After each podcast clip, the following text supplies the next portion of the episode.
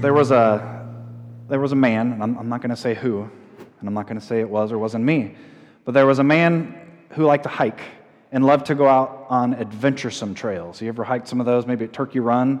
You ever been on those back trails? It's hard to believe you're in Indiana still uh, when you get back there. And there are trails in some camps that are, they're dangerous, and you need to know what you're doing, and they won't even let you on them in the evening because you need all the light you can get. But this particular man said, ah, I've been on these trails before, and I don't need all the light. So took off a little later in the day than he probably should have. And as he was walking along and the light got lower and lower, he began to wonder, am I still on the trail? And as he walked slowly, fairly confident, he hit a patch where he slipped and found himself dangling off the side of a trail and, and managed to grab and hold on just enough, but found himself unable to get his legs up to try to climb back up. And here it was now nighttime, and he's hanging, and he's wondering, when might someone find me? Probably no one dumb enough to be out here at night. And so he sat for a while, and as he was fairly strong, started to lose strength, and wasn't a religious person by any means, but was desperate. So he said, Lord, if you're up there, if you're here, if you can hear me, I need help. And a voice responded, oh, I'm here, and I've been watching. Great, can you help me? Yeah, I can help you. Okay, I'll do anything. You just tell me what to, just help me, I, I, I appreciate it. God said, okay, let go. Say that again.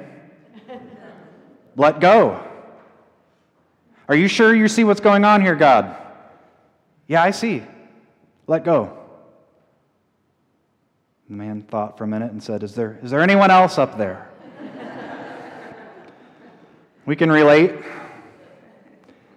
For years, I fought my calling as a pastor. I fought hard.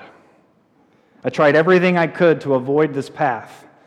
And while it made sense to me at the time, sometimes I wonder, what was I thinking? But it's a hard road. It's a hard road to walk a life of faith, you all know. I tried bussing tables, and then I tried serving tables, and then I was a host at the restaurant, then I sold books. Then I was a telemarketer. Then I was a bouncer. Everyone was afraid of me. Let me...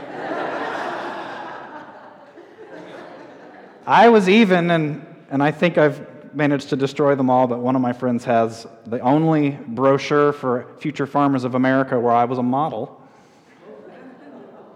They were desperate. I installed closets, I've installed carpets, I've been a D J, I've played music professionally, I was a youth minister, I sold T Vs, I sold car audio equipment, I sold appliances and managed the department. I ran a church camp, I sold cars, I've substitute taught, and there are more. But the door began to open towards a life in full-time ministry. And I made a deal with God long ago, in one of my desperate moments, that if you open the door, I will go through. And I decided to let go of my fear and to let God lead me. And it's not been easy. Um, who could have known where that would take me? I couldn't have dreamt it in my wildest of dreams.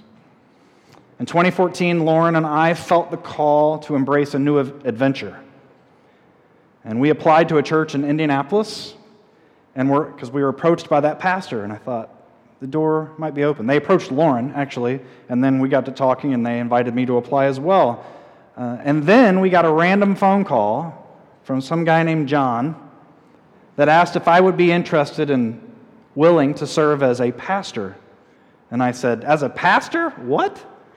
No, no, no, no, no, no, no, no, no. Anyone else up there? But living a life of going through open doors had taken me so far up to that point.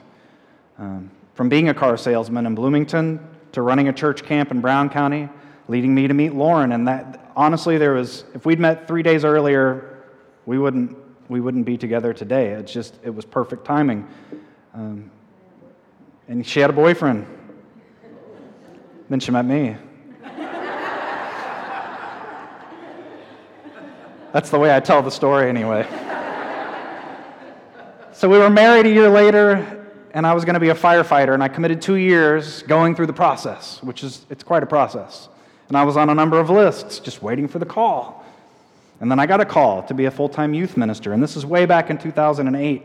So seeing how that had taken me everywhere it had, from two thousand eight to twenty fourteen, to Franklin, to the University of Indianapolis, to Brazil and Guatemala and France, and just been an adventure. A pastor? Who could have known? And I, I didn't say yes to this call, okay? I want to be honest. I prayed for no's, but I said I won't say no. I won't say it, but God, please. Those kind of some of my prayers. And then I met with John Groves late in May of twenty fourteen. Um, Lauren and I went to the restaurant thinking we were actually going to say no. And then our dinner with John made it pretty clear we were being called to Darlington. And our response was, Dar- Darlington? Where is that? I've never heard of that. I don't know anybody there. God, are you sure? This is this is where we're... And it was very clear. And as I started on July twentieth, twenty fourteen, having no idea what I was getting into, for better, I had no idea. Am I ready for this, was my thought. Will I any? Will I be good at this? Should I be praying for these poor people that are about to endure this? Am I really called into pastoral ministry? I still had those questions. Who could have known where we'd be? So we came to this church, and I met all of you, and I remember vividly Tommy Thompson, sitting about right there, Kurt, asking for the microphone after I preached my first sermon, and he said very quietly, "I think we have a keeper." And I thought, oh, he's just one of those people that always has something nice to say, even when he doesn't mean it. Which I've later learned that wasn't Tommy's style. So I will always remember affirmation coming immediately from someone who doesn't always speak the affirmation that you might expect. Uh, I experienced licensing here. Got to be a licensed pastor, to be your official pastor. Completed my seminary training here. And uh, I brought some of the things that I've achieved just because you all were a part of it, and it's as much yours as it is mine. So I wanted to set these up here. I have a diploma, and, and I was just uh, made a provisional member of the church last weekend. And you all, whether you know it or not, even provided to dress me as such. This was a gift from the church. So I wear this as a pastor, I'm proud to be a pastor, proud to be your pastor, proud to be affirmed by you. We've gone through a lot together. We've gone through some turmoil. Um, holidays, baptisms, graduations, we've gone through some joyful occasions. We've stood by each other through tragic losses. We've experienced births together. We've raised money together. We've tried new ministries. We've watched some of them succeed and some of them not. We've studied together. We've learned together. We've confided in one another. We've prayed with and for one another. And we've had prayers answered, haven't we? We've laid hands on one another by the movement of the Spirit and been a part of something special. And now the season is coming to an end. As they do. The new season is beginning, and I don't know what is going to happen next, and we may feel like we're hanging on the edge. But we'll trust. Like a farmer who plants the seed, we hope and wait and trust that our faithfulness and hard work will produce fruit, because that's the way it works. Even the smallest seed of hope can produce a great abundance of substance. Amen? God has never let us down, and God never will. Who could have known that I had some of my closest and most dear friends and family in this congregation prior to July twentieth, twenty fourteen? I didn't. God did. Who could have known that you were going to contribute and actually affirm and help me embrace my calling as a pastor I'm finally ready to let go and just see exactly what God has in mind. Don't think I'm not afraid. Who could have known walking through those doors four years ago? You've given me so much. You've given my family so much. And not, ju- not in any one capacity. As a human being, you've given me much. As a pastor, as a Christian, as a father, as a husband, as a brother. And you've taught me, and you've helped me to grow.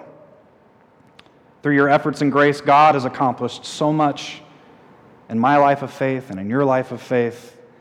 And what a joy to celebrate that with you. When I got back from Israel, I shared with you an experience I had at the town of Tabgha, where Jesus said, "You give them something to eat." And I had never heard that so clearly.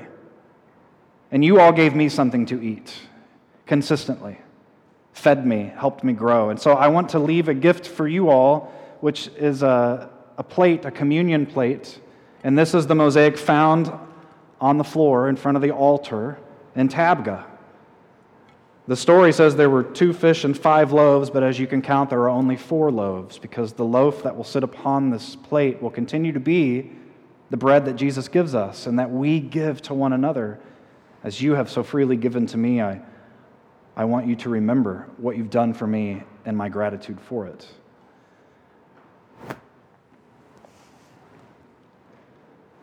All because you opened your arms to my family and I. You didn't have to. You could have said no. There is someone who will come to you soon, and they have no idea how blessed they're about to be. I can never fully express how much you've blessed us. I can't even fully know it. It will continue to reveal itself to me. So I thank you. I thank you for your love, and I thank you for your service, and I thank you for your willingness to open up and embrace us and bring us home. And I thank you for showing us what a church can be. What in the world does God have for us next? Who, who could know? God does. God is faithful. God will lead us forward deeper into a faith of eternal life. Are you ready?